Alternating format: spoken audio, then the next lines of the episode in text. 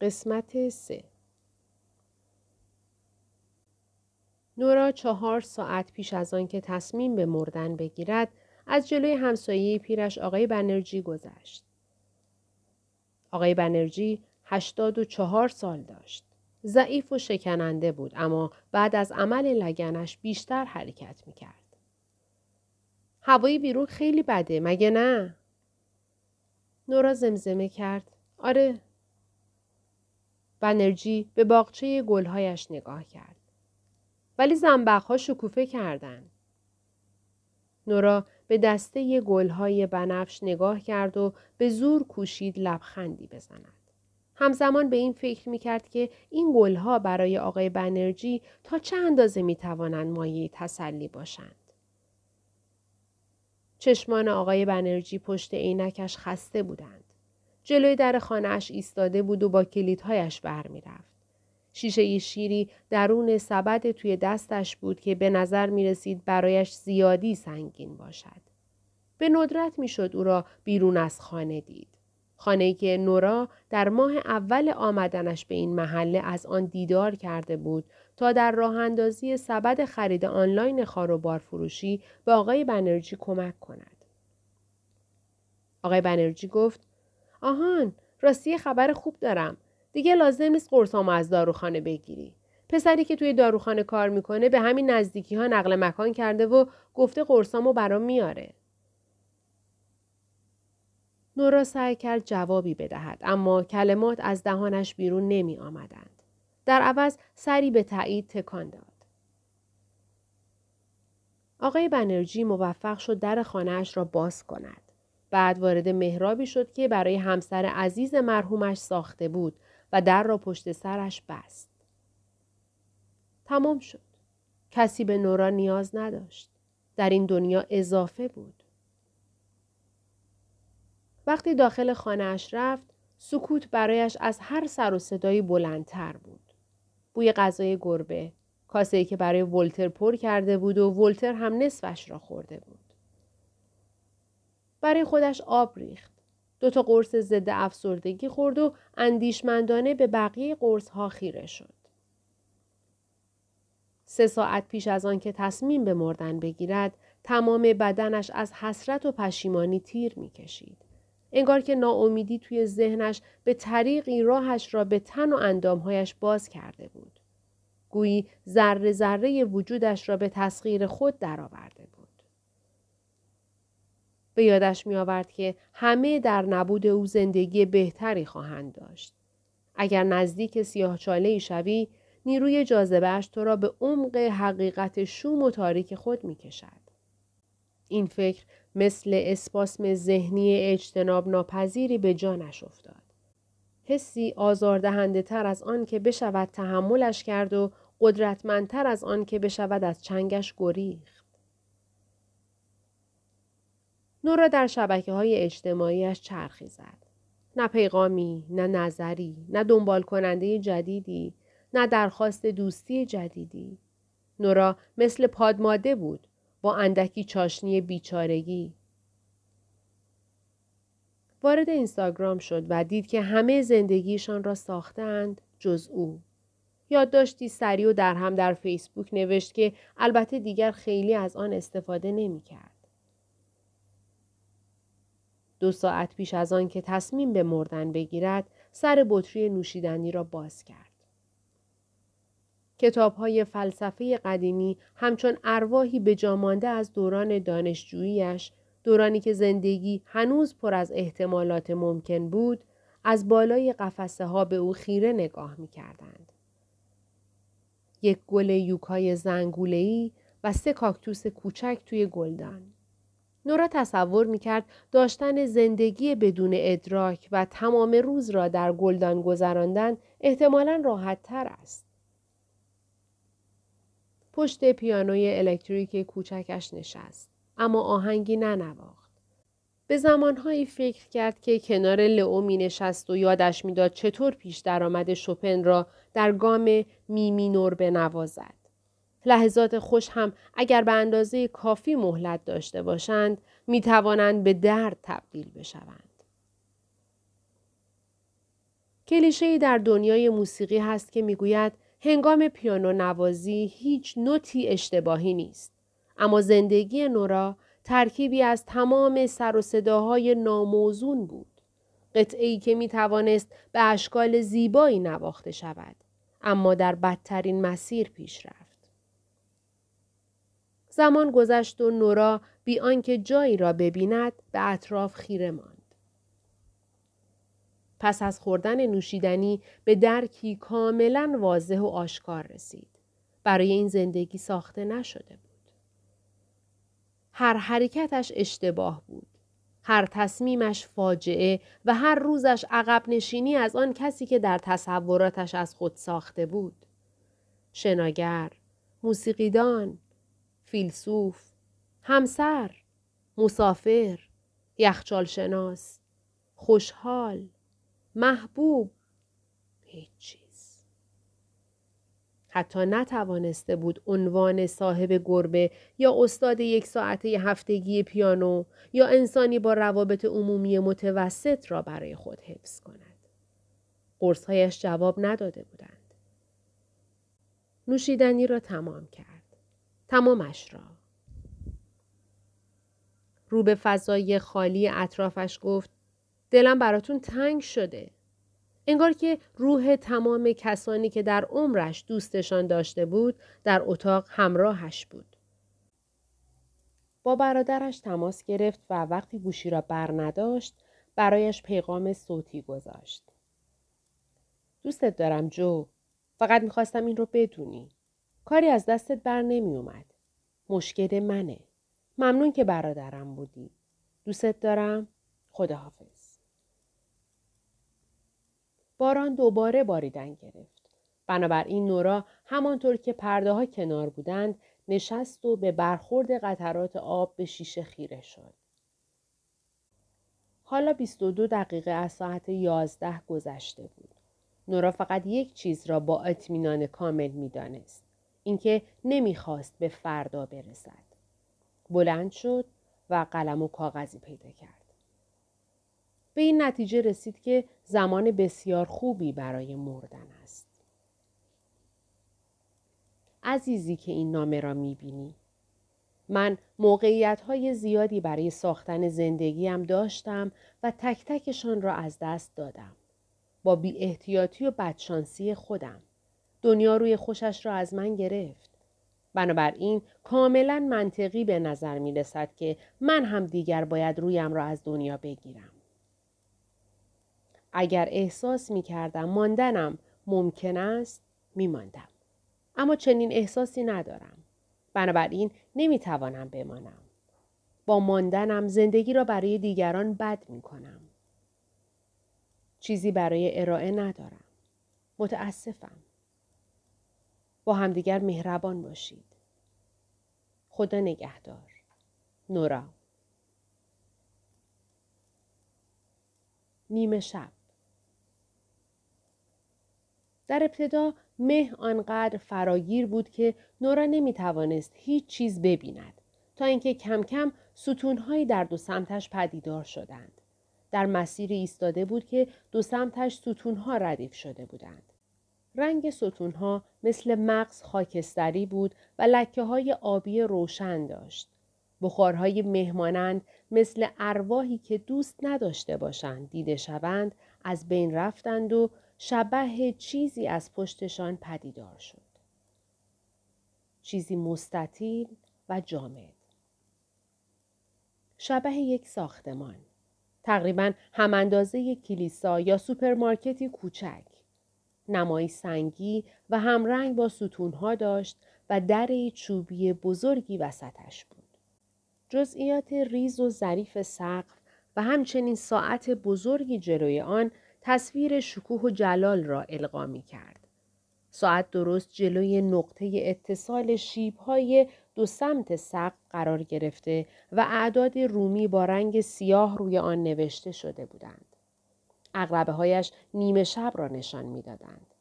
پنجره های تاریک و تاغدار با قاب های سنگی در فواصل مساوی روی دیوار جلویی ساختمان کار شده بودند. در نگاه اول نورا فقط چهار پنجره دید. اما یک لحظه بعد مطمئن بود که پنج پنجره می بیند. به این نتیجه رسید که حتما اشتباه شمرده. با توجه به اینکه دور تا دورش هیچ چیز دیگری نبود و جای دیگری نداشت که برود محتاطانه قدمی به سمت ساختمان برداشت. به ساعت دیجیتال روی مچش نگاه کرد. نیمه شب. طبق آنچه ساعت می گفت دقیقا نیمه شب بود. نورا منتظر ماند تا ثانیه بعدی سر برسد. اما نرسید. حتی وقتی به ساختمان نزدیکتر شد در چوبی را باز کرد و قدم به داخل ساختمان گذاشت. اعداد روی صفحه ساعت تغییر نکردند. یا ساعتش خراب شده بود یا اینکه بلایی سر زمان آمده بود. در این شرایط هر دو احتمال ممکن بود. نورا فکر کرد. چی شده؟ اینجا چه خبره؟ همانطور که داخل می رفت به این فکر افتاد که شاید در اینجا بتواند جوابی برای سوالهایش پیدا کند. داخل ساختمان حسابی روشن بود و با سنگهایی روشن آن را سنگ فرش کرده بودند. رنگی میان زرد روشن و قهوه‌ای شطوری مثل رنگ کاغذ کتابهای قدیمی اما پنجره هایی که از بیرون دیده بود در داخل ساختمان نمی‌دید. در واقع با اینکه فقط چند قدم در داخل ساختمان پیش رفته بود دیگر نمی توانست دیوارها را ببیند. در عوض همه جا پر از قفسه های کتاب بود. ردیف به ردیف طبقات پر از کتاب تا سقف بالا می رفتند. و از راهروی عریضی که نورا درونش قدم می‌زد منشعب شده بودند. نورا در یکی از ردیف ها پیچید و ایستاد تا با سردرگمی به کتاب های ظاهرا بی پایان نگاه کند. همه جا پر از کتاب خود طبقات آنقدر باریک بودند که انگار اصلا دیده نمی شدند و نامرئی بودند. کتاب ها همه سبز رنگ بودند. اما سایه های مختلف و متفاوت سبز. برخیشان مثل آب مرداب سبز مات. برخی دیگر سبز روشن مغز ای. برخی سبز زمردی تیره و برخی دیگر هم به روشنی و شادی چمنهای تابستان. حالا که بحث چمنهای تابستانه شد با اینکه کتابها قدیمی به نظر می رسیدند هوای کتابخانه بسیار تازه بود. بوی خوشایند و شبیه حیاتی پوشیده از چمن داشت. نه شبیه کتابهای قدیمی و خاک گرفته. واقعا به نظر می رسید طبقات تا ابد ادامه دارند و مستقیم به سمت افقی ناپیدا و دوردست می روند. مثل خطوطی که در پروژه هنری مدرسه به پرسپکتیوی تک نقطه کشیده شده بودند و فقط گهگاهی راهروی وسطشان دیده می‌شد و این نظم را به هم می‌زد. نورا یکی از راهروها را تصادفی انتخاب کرد و در آن به راه افتاد. در تقاطع بعدی به چپ پیچید و اندکی گم شد. دنبال راه خروجی گشت. اما هیچ نشانه یا تابلوی خروجی ندید. سعی کرد قدم های پیشرفته را برگردد. اما غیر ممکن بود. در نهایت به این نتیجه رسید که قرار نیست راه خروج را پیدا کند. برای آنکه دست کم با شنیدن صدای خودش کمی آرام شود گفت غیر طبیعیه. واقعا غیر طبیعیه. ایستاد و قدمی به طرف چند تا از کتاب ها برداشت. هیچ عنوان یا نام نویسنده ای روی عطف کتاب ها نوشته نشده بود. جز تفاوت رنگشان تنها بچه تمایز دیگری که داشتند حجمشان بود. ارتفاع کتاب ها یکسان بود اما قطرشان تغییر می کرد. عطف بعضی هایشان دو اینچ قطر داشت و بعضی دیگر به شدت کمتر. یکی دو تایشان که اصلا مثل بروشورهای نازک بودند. دست دراز کرد تا یکی از کتاب های متوسط را که رنگ زیتونی ملالاوری داشت از روی طبقه بردارد. کمی خاک گرفته و کهنه به نظر می آمد. پیش از آنکه کتاب را کامل از طبقه بردارد صدای از پشت سرش شنید و عقب پرید. صدا گفت مراقب باش. نورا برگشت تا ببیند چه کسی پشت سرش است. کتابدار خواهش می‌کنم مراقب باش. زن ظاهرا از ناکجا آباد آنجا پدیدار شده بود. شیکپوش بود. موی خاکستری کوتاه داشت و پلیور یقه اسکی سبز لاکپشتی پوشیده بود. اگر نورا می‌خواست سنش را حدس بزند می‌گفت حدوداً شست ساله است. شما کی هستین؟ اما پیش از اینکه سوالش را کامل کند دریافت که خودش از قبل جواب را می‌داند. زن محجوبانه گفت کتابدار این کتابخونه. چهرش مهربان اما جدی و خردمند بود. همان موی خاکستری به دقت پیرایش شده همیشگیش را داشت و صورتش دقیقا همان شکلی بود که نورا به یاد می آورد. چرا که زن پیش رویش همان کتابدار پیر مدرسهش بود. خانم علم خانم علم لبخند کمرنگی زد. شاید. نورا به یاد آن بعد از ظهرهای بارانی افتاد که با همدیگر شطرنج بازی می کردند. روزی را به یاد آورد که پدرش مرد و خانم علم آرام آرام این خبر را در کتابخانه به او رساند. پدرش در زمین راگبی مدرسه شبانه روزی که در آن تدریس می کرد ناگهان دچار سکته قلبی شده و درگذشته بود. آن روز نورا حدود نیم ساعت کاملا گیج و سردرگم به بازی نیمه تمام شطرنجشان خیره شده بود. در ابتدا حقیقت برایش سنگین تر از آن بود که بتواند درکش کند. بعد ناگهان به ذهنش هجوم آورد و او را با دنیایی ناشناخته آشنا کرد. نورا خانم علم را در آغوش گرفته بود و صورتش را به لباس یقه اسکی او چسبانده بود و آنقدر گریه کرده بود که صورتش به خاطر ترکیب اشک و رنگ آکریلیک لباس دچار حساسیت شد. خانم علم فقط او را در آغوش گرفته و مثل بچه پشت سرش را نوازش کرده بود. نه حرفهای کلیشه‌ای زده و نه سعی کرده بود با حرفهای دروغین آرامش کند. برعکس فقط نگرانش بود.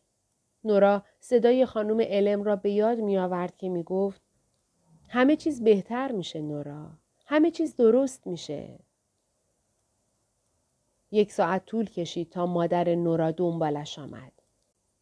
برادر نورا نشعه و بیخیال روی صندلی عقب نشسته بود. نورا هم روی صندلی کنار مادر ساکت و لرزانش نشسته و به او گفته بود که دوستش دارد. اما هیچ جوابی نگرفته بود. اینجا کجاست؟ من کجام؟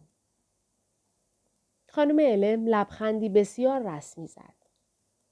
خب مشخصا اینجا کتابخونه است. ولی کتابخونه مدرسه نیست. راه خروجی هم نداره. من مردم؟ اینجا دنیای بعد از مرگه؟ خانم علم گفت نه دقیقا. نمی‌فهمم. پس بذار توضیح بدم. کتابخانه نیمه شب در حالی که خانم علم صحبت می کرد، چشمانش گویی جان گرفته بودند و مثل چاله های پر آب زیر نور ماه می درخشیدند. گفت بین زندگی و مرگ یک کتابخونه هست. توی اون کتابخونه هم طبقات کتاب تا ابد ادامه دارن. هر کتاب موقعیت این رو بهت میده که یکی از زندگی هایی رو تجربه کنی که می‌تونستی داشته باشی تا ببینی اگه انتخاب های دیگه ای کرده بودی چی می‌شد. اگه موقعیت این رو داشتی که حسرتهات رو از بین ببری کار متفاوتی انجام می‌دادی؟ نورا پرسید پس واقعا مردم؟ خانم علم سر تکان داد. نه، دقیق گوش کن. بین زندگی و مرگ. اشاره محو به انتهای راهرو و افق کرد. مرگ اون بیرونه. خب پس باید برم بیرون چون خودم می‌خوام بمیرم. نورا راه افتاد که برود.